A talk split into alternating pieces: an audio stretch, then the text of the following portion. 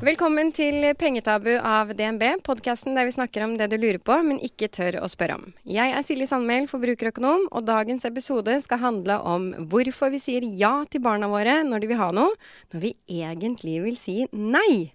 Og i studio i dag så har jeg med meg Vegard eh, Ylvis Åker. Som eh, er eh, veldig, veldig morsom, syns jeg selv. Tusen takk. Du er ganske morsom, du òg. Og så er du trebarnspappa. Jepp. Ja. Jeg er jo trebarnsmamma, så jeg tror at vi har en dose med erfaring eh, i denne poden i dag. Mhm. Og så har vi Silje Elisabeth eh, Skuland, som er forbrukerforsker, men også ikke trebarnsmamma, men tobarnsmamma. Det stemmer. Velkommen til dere, og i dag skal vi da høre om Vigdis sin datter som ikke ønsker å konfirmere seg fordi hun får ikke bunad. Og vi skal høre om Helene som vurderer å be rektor om å sette en stopper for dyre klasseturer. Vegard, Ja. som trebarnspappa, så har du vel sagt ja noen ganger når du egentlig vil si nei, eller sagt ja og så har du angret etterpå. ja, jeg har vel kanskje angret etterpå. Jeg er, jeg er ganske streng. Jeg ser ikke det for meg. Nei, men jeg er ganske Jeg, jeg er litt sånn sadistisk i den forstand at jeg, jeg eh, tar nesten Får nesten litt nytelse av, av å, å se at folk ikke får på en måte innvilget ønskene sine. Ikke fordi at, ikke fordi at jeg syns det Altså hvis de spør om noe som er helt greit, så, så har ikke jeg noe så får ikke jeg noe god feeling av det. Men, men når jeg vet at det de spør om er feil, så, så syns jeg nesten det er deilig at de begynner å grine og liksom sånn, du, du, du tenker bare sånn du, du skjønner ikke dette nå, men det, du kommer til å skjønne det. Når du en gang blir Ja. pappa selv! Mm. Så kan du plage dine barn. Så du har, du har aldri sagt eh, Jo, ja og jeg har jo det. Jeg syns det er vanskelig å huske på alltid. Men jeg, jeg, jeg har jo Blant annet så fikk min datter Hun fikk kjøpe seg Det, jo, det begynner å bli litt vanskelig når de på en måte får penger sjøl som de i prinsippet er liksom sin egen herre over, da, selv om vi selvfølgelig bestemmer. Sant? Når de får bursdagspenger, så samler de seg opp på konto, og så sier de 'Jeg har lyst på sånn hoverboard'. Eh, ja, men du kommer ikke til å bruke det. Ja, men jeg har lyst på det. Jeg har så lyst på det. Og jeg har penger til det. Og så til slutt så sier jeg ja, OK, greit. Da får du kjøpe deg det, da. Og så tar det jo bare en halv måned, og så er det ikke noe interessant, det hoverboardet lenger. Bruker det ikke. Og jeg visste at det kom til å skje. Så det er jo litt sånn at man på en måte angrer litt på det. På en annen måte så er det jo den eneste måten de kan lære. For nå kan jeg si sånn Du vet det hoverboardet som du maste sånn om. Du vet hvor lite du har brukt det. Du finner ikke laderen engang. Altså det Så jeg, jeg vet ikke. Av og til er det litt eh, sunt å bare la ting skje òg. Selv om du vet at det ikke er det riktige. Ja, Man er nødt til å lære av sine feil. Og her tok hun jo sine egne penger. Ja. Så da lærer man jo ekstra mye av det, selvfølgelig. Helt klart. Da gir vi løs på det første lyttebrevet.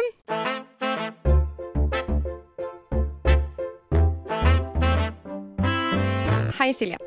Datteren min skal konfirmeres, og slik jeg har forstått det, så er hun den eneste i venninnegjengen som ikke har bunad. Jeg skulle gjerne ha kjøpt en bunad til henne, men jeg har rett og slett ikke penger til det. Dette er veldig sårt for datteren min, og nå sier hun at hun ikke ønsker å konfirmere seg. Hva kan jeg gjøre? Hilsen Vigdis. Hmm. Hva tenker du, Silje? Jeg tenker jo først og fremst at det er veldig trist da, at man havner i den situasjonen. Og jeg tror det er så utrolig mange foreldre som er der. Altså Enten så er det bunad, eller så er det ferieturer, eller så er det sykkel eller ski eller hva som helst. At man på en måte føler at man ikke har råd. Og at man ikke kan ta seg råd til, det er jo også et annet spørsmål. Da, ikke sant? Altså, men hvis det siste pengene du har igjen på konto skal gå til en bunad, så er det veldig dumt. da. Ja. Så jeg, jeg har veldig vondt av henne. Altså, jeg syns det er en vond følelse å være i som mamma til et barn som skal konfirmere seg. Ja, for selv om du ofte øh, sier nå da, Vegard, at du, du sier nei, så, så det der argumentet barna kommer med Alle andre har det. Ja, det, det er det verste. Det, det gjelder jo ikke bare økonomi, det gjelder jo alt mulig. Det er eksempel eh, Vi har òg vært ganske eh, hard, hard linje på sånn spill eh, Altså aldersgrenser og sånne ting. sant? Der vi sier OK, aldersgrenser er jo lett å forholde seg til. Det står 15. Det står 1-5 på cover. Det er åtte år til. Lykke til. eh, men, men så er det noen, liksom noen andre som får lov å spille det i klassen, og så tar du det gjerne opp i, i, på foreldremøte, og så er det litt sånn 'Jeg syns det er greit det at de får lov å spille litt, ja, så det er ikke noe farlig.' Sånn. Så det er vanskelig å ta de diskusjonene, både med ungene og med foreldrene. Så Ja, fordi er det, ikke, er det ikke bunad, så er det jo da gjerne Det kan være sosiale medier.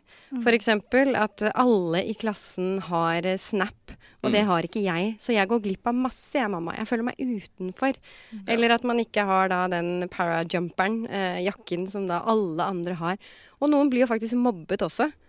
Der var det en der min bror hadde en fin eh, opplevelse der oppe på Vinneren, som gjerne er et litt sånn strøk der noen har helt normal økonomi, og så er det noen som har en helt abnorm økonomi.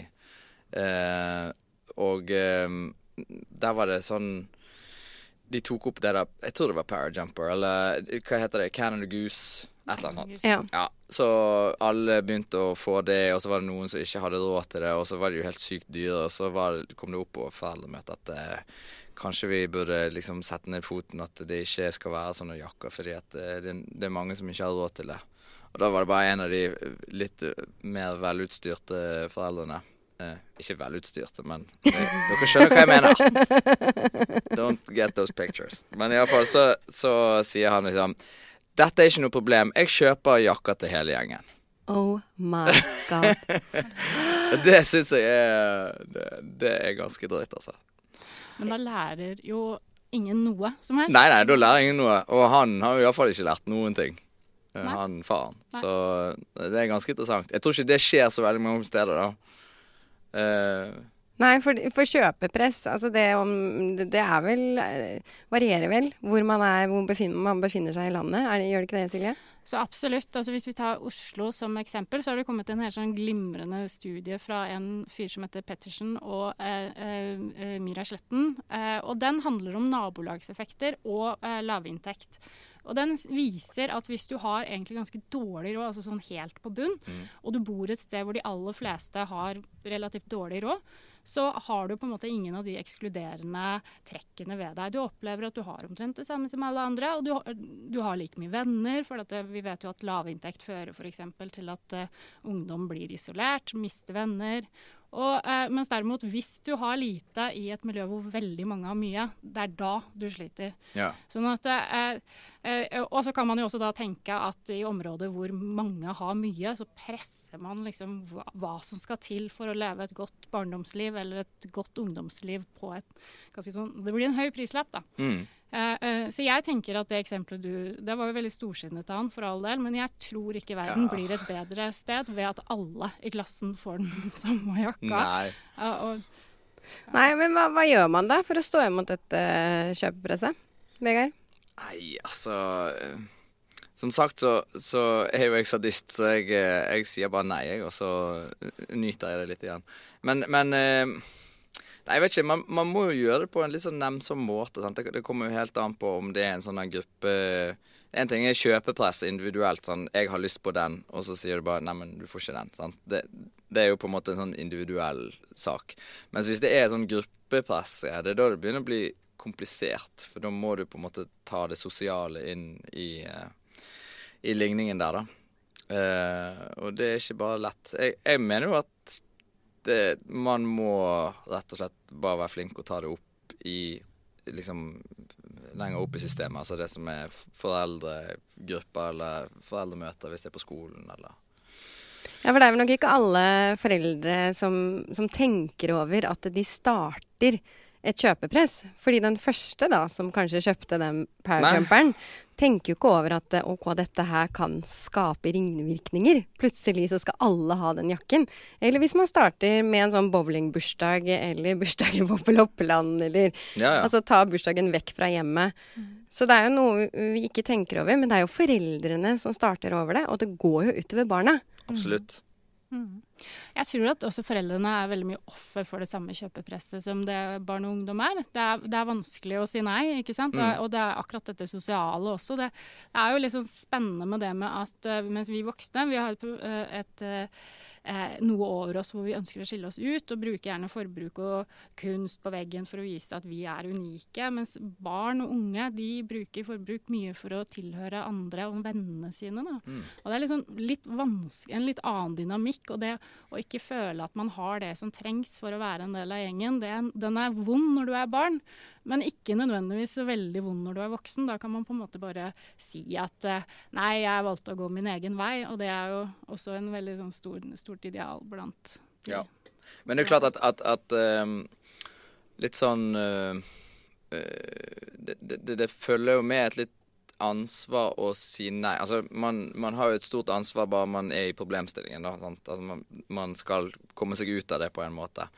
Og det følger jo òg med et ansvar å, være, å kjøre en hard linje. Du må, sånn, hvis du skal si til din datter som føler seg utenfor, at hun ikke får noe som alle de andre har, så, så må du jo på en eller annen måte eh, få hun til å forstå at det er riktig det man har gjort, da.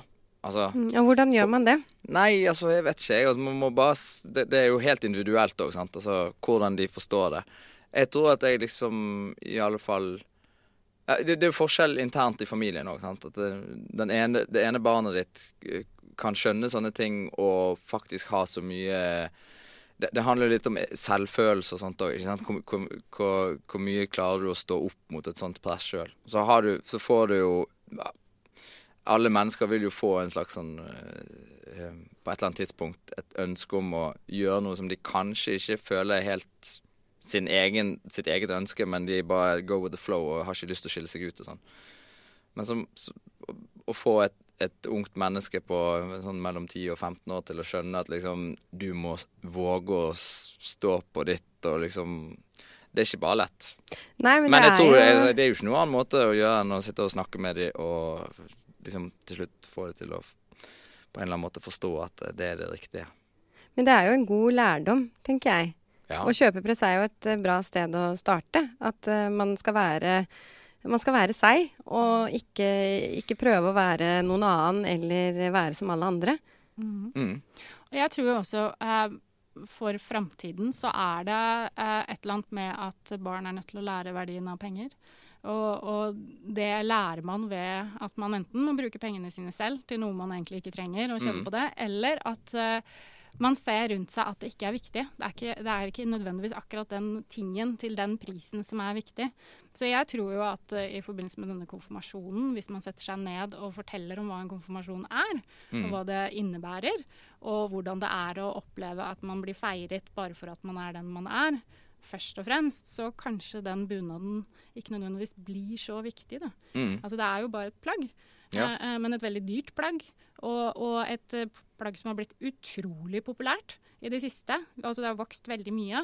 Mm. Så eh, et eller annet med å forklare om at eh, dagen din blir hyggelig. Og så er det jo et eller annet med at disse venninnene som alle skal troppe opp i bunad, de tropper vel ikke opp i hverandre. Altså, hvis de skal konfirmere samtidig, skal de egentlig være Er det bare akkurat i selve seremonien? Ja, det er seremonien. Men, men, det er jo øh, hun Datteren til Vigdis sier at hun ikke vil konfirmeres. Og jeg har jo hørt eksempler, altså dette er helt fryktelig, men hvor da de som ikke har bunad, får ikke lov å være med på fellesbildet.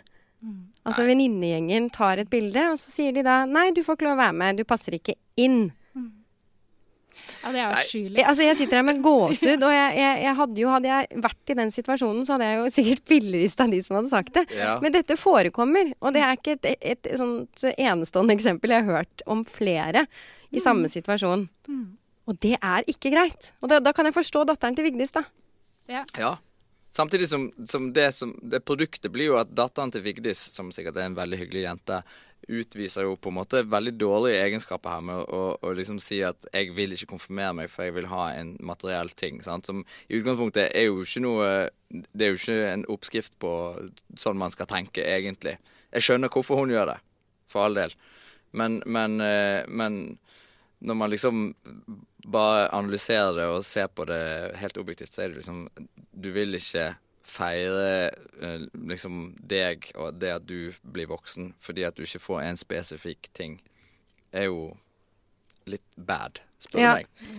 Men jeg tror, jeg tror at den bunaden nå har liksom gått fra å være en materiell ting til å bli en veldig sånn sterk symbolsk ting. Ja, ja, ja. Og jeg tenker, jeg, liksom, Det slo meg litt når jeg leste dette lesebrevet, at hvis vi tar, går noen år tilbake og vi ser på bryllupet, eh, og, og, og så var det jo helt umulig å stille som brud uten å ha på deg hvit brudekjole. Mm. Og det kan jo godt tenkes at vi nå er, i en, er på vei til å si til, eller at det er en forståelse blant konfirmanter, og blant uh, sikkert mange flere, om at du er ikke ordentlig konfirmant så sant du ikke har en bunad. Så jeg forstår, jeg forstår datteren til Vigdis veldig godt. Ja, ja, ja. Det har skjedd noe med bekledningen. Mm. Og det har skjedd noe også på humanistisk konfirmasjon. altså eh, Humanistisk Forbund de var ute nå og sa at de kom til å ta opp dette her, og det syns jeg er kjempefint på konfirmasjonsundervisningen. Mm.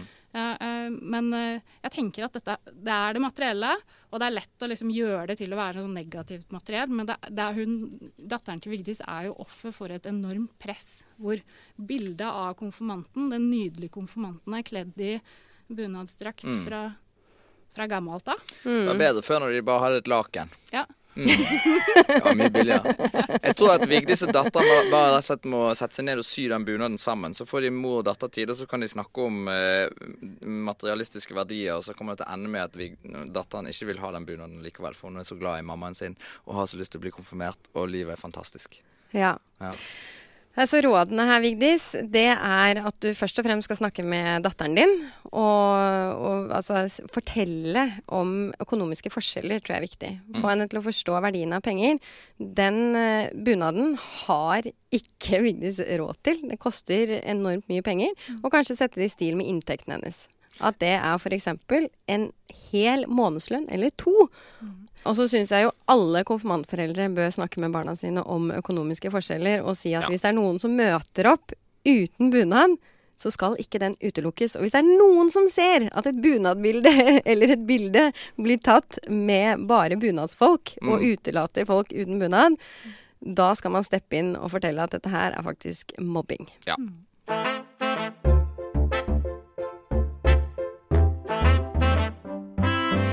Da er det tid for å lese opp lyttebrev to. Hei, Silje. Et par foreldre på skolen har tatt initiativ til en klassetur til utlandet, der lærerne skal være med.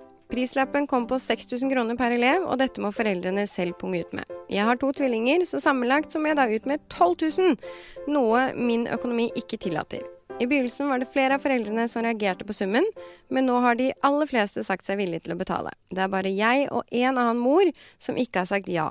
Og nå er jeg redd for at mine barn ikke skal få være med. Hva skal jeg gjøre? Jeg har vurdert å ta dette opp med rektor, men, øh, men jeg er redd for at jeg blir da den store stygge ulven som ødelegger turen for alle de andre. Hilsen Helene. Det blir hun jo. Hun blir jo den store gulven. Ja. Nå kommer straffen for absolutt ville ha tvillinger.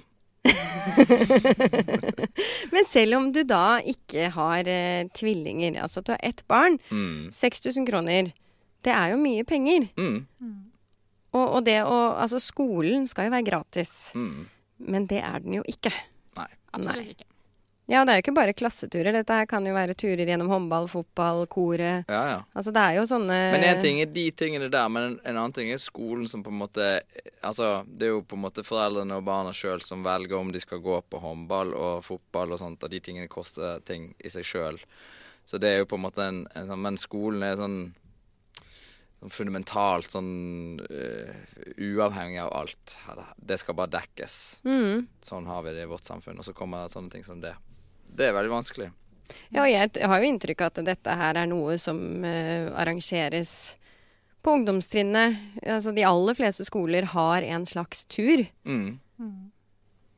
Ja, altså absolutt. Jeg har ikke noe oversikt over hvor, eh, hvor mye det forekommer. Men du har jo også alle mulige andre typer forbruk. Altså eh, Dette gratisprinsippet det dekker jo selvfølgelig ikke mat, for vi skal jo ha matpakke. Og, Mm. og så dekker det ikke det som kalles nødvendige klær.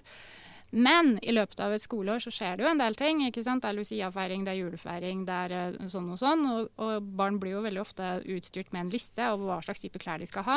Mm. Uh, og, og det er spørsmålet om hva som er nødvendig. Så at skolen koster jo absolutt penger. Eh, og andre, an, i andre land finnes det gratis skolemat og uniform. ikke sant? Mm. Og da, da snakker vi om at eh, man kommer med noen helt andre prinsipper inn på skolen enn den norske skolen. Ja. Ja, er du for eh, skolemat og skole, skoleuniform? Silje? Ja. Ja. Ja. Jeg er også for det. Ja, det hadde vært helt fantastisk. Men nå er jo jeg en, en Altså, jeg er jo en uh, slabbedask, på en måte. En slags eh, Er du en slavedask? Ja, men det er jo For det første er gutter det er ikke kjønnsavdeling, men klassisk sett så er jo gutter litt mindre opptatt av det de har på seg. Kanskje ikke nå lenger. Det var iallfall sånn før. Og så er jeg veldig lite opptatt av klær. Og altså Hvis det er noe som gir meg frysninger Jeg blir stresset av veldig lite, men å gå i klesbutikker, det er det verste jeg vet. Iallfall hvis du må gjøre det på andre sine vegne. Liksom. Kan ikke du bare sette, få på noe klær? Han skal i bursdag. Så bare uh, jeg, jeg, jeg skjønner ikke Jeg skjønner ikke forskjellen på joggebukser og Du, du ønsker deg en uniform sånn ja, generelt? altså, ja, altså Nord-Korea har jo fått til noe helt fantastisk akkurat der, da. Det er mye annet drit i det landet, men at folk går i sånn blå Det hadde vært helt fantastisk for meg. Nei, men skoleuniform er jo Det er jo veldig mange land som har det. Ja. Eh, og hvis man Jeg bare tenker på det vi snakket om tidligere om kjøpepress. Det vil jo ta, i, ta bort den synligheten som er blant fattig og, og rik, f.eks. Altså det finnes jo to elever i hver klasse cirka som er under fattigdomsgrensa. Mange av de sliter. Og jeg leste en, en uh, rapport fra Redd Barna for et par år siden, hvor det er da en jente på 14 år som sier at med skoleuniform hadde vært mye bedre, for da ser man ikke på klærne at man er forskjellig. Man er like. Mm. Og, og i denne rapporten så konkluderes det også med at det ville vært mindre mobbing i skolegården. Og det er jo ikke bare klærne, men det er også på skolematen. For du har Ja. de som Jeg husker jeg selv ble mobbet fordi jeg spiste gulrot hver eneste dag. Og jeg ble kalt kanin. Kanskje fordi jeg er veldig overbitt også, men, men, men skolematen gjør også Du ler nå. men skolematen gjør jo også at man ser forskjeller og kan bli mobbet. Ja, det er jo egentlig samme prinsippene som, som det vi hadde med bunaden. Og, og, og det er jo det at eh, det skjer noe med skolematen. Den blir mye mer fancy. Det, eh, plutselig så skal figurer skjæres ut, og det skal være varmmat og, og alle mulige lekre sånne små snitter omtrent. Og da er det med en gang noen som faller ut. Mm. Og det er, Jeg har forsket på det selv, og typisk da så velger man eh, som barn å ikke spise den matpakka fordi at man kommer med skammens matpakke. Mm. Eh, og så ser man også helt sånn tydelig sånn at noen skoler er sånn klassisk matpakke eh, med br brødskive med brunostskoler, og alle spiser det samme, mens andre blir disse her eh, fancy middagene. Eh, og så er det noen da som får med seg penger. Og, og, og barna de eh, gjør sånn som alle de andre. Så det, og hva det er egentlig som dukker opp hvor, det er jo kanskje litt mer tilfeldig. Mm. Men det at det er unger som går på skolen i dag og skammer seg over sin egen matpakke, eller eventuelt ikke har mat i det hele tatt, eller ikke har middagsrester som kan puttes inn i matboksen, det eh, har jeg ganske godt belegg for. at det finnes det. Ja. Ja, Sønnen min han kom hjem en dag og sa til mamma nå vil jeg ikke ha makrell i tomat på matpakka lenger, fordi folk i klassen sier at eh, det lukter vondt. Og det er sånn åh, Det er jo et valid poeng. Men det er sunt, Vegard. Det er Ja, sunt. ja, det er veldig sunt. Det er veldig sunt. Ja. Ja. Du Men, må ha et eh, eget eh, røykerom og et eget makrell-tomatrom. ja. Ja. Nei, men det, vi var jo til, altså vi er jo skolen. Der er, der er rådet helt klart fra oss i panelet at Mm. uh, vi ønsker oss uh, skoleuniform og ikke minst skolemat. Varm skolemat helst. Tusen takk til alle politikere som hører på. Ja. Det er dette vi vil ha. Men når det kommer da til disse turene som blir arrangert gjennom skolen, hva skal denne fortvilede moren gjøre nå? Jeg, er, jeg har tittet litt på dette gratisprinsippet, og jeg er egentlig Jeg tror at dette faller innenfor det gratisprinsippet. Altså, lærerne er jo med. Ja. Mm. Hvem er det som skal finansiere deres tur? Altså hvis de er de, Tar de av ferien sin, da, eller? Eh, altså dette er et opplærings, eh, en opplæringstur, høres det ut som for min del. Og da er det jo faktisk Ja. ikke lov. Og, nei, det er ikke Så gå til rektor. Ja, gå til rektor. Fordi, men altså, dette her, er- jeg har hørt masse sånne turer. Man drar jo ned eh, til Polen ikke sant, for å Mm. lære, men man må ta pengene av egen lomme. Mm. Disse hvite bussene, det er eh, mange som gjør det. Barn, altså, min sønn skal til Besseggen neste uke. Ja ja, det er I de hvite bussene? Men selv om det er i regi av skolen, Ja. så koster det. Ja. Foreldre må betale. Mm. Så, men her, Silje, du mener at vi skal gå til rektor og si at det er ikke greit. Mm. Hvis det er turer gjennom skolen, så skal det være gratis, ellers så blir det ikke noe tur. Mm. Ja, det står, det står svart på hvitt i dette gratisprinsippet til uh, Hvilken, hva, hva, hva er det vi henviser til nå? Da, vi må si eh, til UDIR, Helene. Uh, det er altså da Gjelder opplæringslova paragraf 215. Rett til gratis offentlig grunnskoleopplæring. Ja. Det, det står i loven. Ja, Ja. Helene, her, hør på Silje. Dette her er bare å henvise til Så, loven. så litt sånn hvis, hvis, uh, hvis læreren er på jobb Ja, Hvis Så læreren er på jobb, og det er et utdanningselement i det, så Mm. skal de, uh, så skal, de uh, skal dette være gratis. Eh, og at, jeg jeg vet jo også fra enkelte skoler der hvor jeg bor, at det har vært en del saker om det, Uh, hvor man har meldt fra til rektor gjentatte ganger, og så, blir det, så hjelper det. Det er ikke sikkert det hjelper for, for denne turen for Helene denne Nei. gangen, men det kan være at det hjelper noen år tilbake, eller noen år framover i tid, hvis mange melder fra om disse tingene. Jeg skjønner jo, jeg skjønner at man på en måte Det er jo som du sier, at liksom det er gjennomsnittlig to stykker i hver klasse som er under fattigdomsgrensen. Så, så det betyr jo at på en måte hvis det blir eh, Selv om 6000 er mye penger, så er det jo ikke sånn avskrekkende beløp for veldig mange. sant? Som de tenker ja, men det er hyggelig at de er med. Så, så skjønner jeg jo veldig godt at de som på en måte har et problem med det, vil føle på det, og at nå, som hun skriver, at eh, jeg blir den storstygge ulven. Eh, men, men, men det er jo ikke for, for alle andre så er det jo ikke så vanskelig å liksom Hvis man bare gjør det litt mer ekstremt. Hvis noen hadde foreslått at liksom Kanskje vi reiser alle sammen til Maldivene. Det koster bare 150 000 per, per barn. Altså, Du skjønner jo det at det, det hadde jo vært helt sykt. sant? Og det må man jo prøve å sette seg inn i, at liksom ting oppleves jo sånn. Ja. Men bare sånn for å ta det da. Altså det er eh, ganske vanlig å være enslig forelder her i Norge. Jeg Mm. tror noe sånn eh, opp mot 20% er det. Og de tjener jo alt fra ingenting til fryktelig mye. Men det er jo ikke uvanlig for kvinner å tjene 400 000 eh, eh, brutto i året. Det er en vanlig lønn for en kvinne å ha. Mm. Eller 450 000. Og på 450 000 etter skatt, etter boliglån, så er da 6000 av en inntekt Det, det, det er på en måte Plenty. mer, ja, det er mer enn eh, 25% og du Mm. har allikevel en hel del utgifter. Så jeg mener at den store eh, den, eh, altså den som er eh, den stygge ulven her, det Ja. er hun mora som har satt i gang dette. Ja.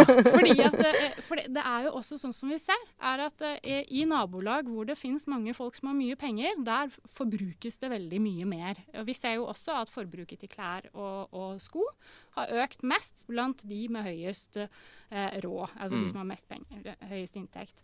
Og da er det eh, en gang sånn at det er typisk da, ikke sant? at vi kan anta at denne personen som har satt i gang dette, det er en person som selvfølgelig selv har råd til det. Men man kan være litt mer, ha litt mer lojalitet og tenke tanken at det er ikke nødvendigvis alle som har like god råd som meg. Nei. Nei. Finn aktiviteter og turer som alle kan delta på. Men, eh, men nå skal jeg eh, snakke uten å ha tenkt først, som alltid er farlig. Men, eh, men jeg bare liksom ser for meg at hvis dette hadde vært litt sånn amerikansk sant? Jeg har en sånn følelse av at det amerikanske samfunnet er mer bygget opp rundt Siden de ikke har så mye sånn De betaler ikke så mye skatt, sant? så alt er mye sånn volunteer-greier. Og fundraising. Så at hvis de hadde gjort noe lignende, vi skal på en klassetur, at de da hadde uh, istedenfor å si sånn Det koster så mye per barn, så hadde de sagt sånn Vi skal på uh, en tur, det koster så mye til sammen. Og så uh, hadde det vært kult hvis vi hadde klart å samle så mye penger. Og at det var litt anonymt og sånn som det. Og så at, at man på et eller annet tidspunkt eh, fikk en sånn Vet du hva, vi får ikke nok penger, så det blir ingenting av den turen. Eller vi har fått nok penger. Samme hvem som har betalt, liksom. Mm. At man kunne løst det på en sånn måte. Jeg vet ikke om, jeg har, uh, om det er en bra idé eller en dårlig idé. Nei, jeg syns eh, Bra idé. Uten å tenke syns jeg det var en god idé. Bare uten å tenke. jeg har tenkt litt, da. Bare et par minutter. Nei, for det er ikke noe eh, Om det da er en eh, klassetur til eh, 6000, om det er 1000 kroner, eller hva prislappen er, Mm. så handler det om at det kanskje er noen som ikke får vært med fordi at de ikke har penger. Det kan også være, med, eh, være at de ikke får vært med fordi at de ikke har de skiene som skal til på den skituren, eller eh, ikke sant, utstyr i orden. Så det å, å ha en sånn et fond, da, Ja. hvor man da ikke bare eh, En slags klassekasse pluss pluss, da. ja, en, en klassekasse. Og jeg er veldig tilhenger av at eh, når barna er gamle nok til å faktisk ta i ditt tak, eh, så kan de også jobbe jobbe for penger og den turen de da Ja. skal på. Og det handler om å stå og selge lodd, eller om de kan plukke søppel, som min sønn måtte gjøre fordi han skulle på en håndballtur med, med de andre håndballgutta. Så det er noe med å jobbe, jobbe selv også. Du skal selge en del dopapir for 6000. Men den dopapiren er faktisk ikke så veldig lønnsom. Nei, det er det. Jeg har- jeg har aldri skjønt helt det der dopapirgreiet. Nei, bak heller en kake og, og lodd. Lag Men- sang. Ja. Men generelt, altså, vi, sier- altså vi, Silje, du var jo inne på at man ikke skulle tilby noen turer gjennom skolen i det hele tatt. Men det vil jo forekomme. Mm. Så da heller, eh, hvis det forekommer, snakk foreldrene seg imellom først. Få ned prislappen så langt det lar seg gjøre. Opprett et fond, Mm. og samle inn eh, penger. Jeg tror det, er- og, og- at det er anonymt. For sånn, som, sånn som det jeg snakket om i forrige leserbrev med han eh, faren som bare sier 'jeg kan betale alt'. Det, jo- det, da kjenner man jo bare med en gang at 'jeg kan betale alle de jakkene'. Eh, det kjenner man jo helt feil. sant? Altså Man blir bare sånn Ikke, ikke, ikke show off, sånn som det. Men hvis, hvis liksom ingen vet hvem som betaler, og ingen vet bare at det er et slags sånn fellesskap Vi er forskjellige, men eh, vi har lyst til at alle skal få være med på den turen. Og hvis vi ikke får inn beløpet, så blir det ikke noe tur. Ja. Det er et spennende eh, eksperiment òg, for å se om eh, veldedighet eh, alltid eh, skjer når man ikke Eller når man er anonym. Da. Mm, Det Mm. blir spennende. ja. Det det- burde jo det. Mm. Ja, det burde jo det. Ja. Mm. Og det gjelder å bruke fantasien. Altså, det er jo ikke dermed sagt at man kan jo også ha et eh, f.eks. et loppemarked. Folk kan ta med ting som Ja, de ikke ja, bruker. Selge ting. Og det viktigste nå, Helene, er at du går til rektor og sier ifra. For dette er ikke greit. Og du trenger ikke å bli den stygge ulven, fordi det er rektor som må ta den kampen. Og heller eh, si at dette her blir for dyrt. Og så får man eh, snu seg rundt og, og finne en annen ordning. Og så får man heller dra på en tur eh, senere som ikke koster så mye, og hvor, eh, hvor det blir anonymt hvem som betaler hva.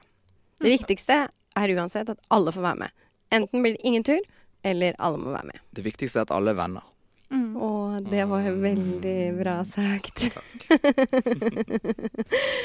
Å, tusen, tusen eh, takk for eh, hjelp, Silje og Vegard. Veldig rart å si Silje. Når jeg, Jeg vet, jeg vet. Det er samme for meg. Men kult å si Vegard. ja, veldig. veldig kult.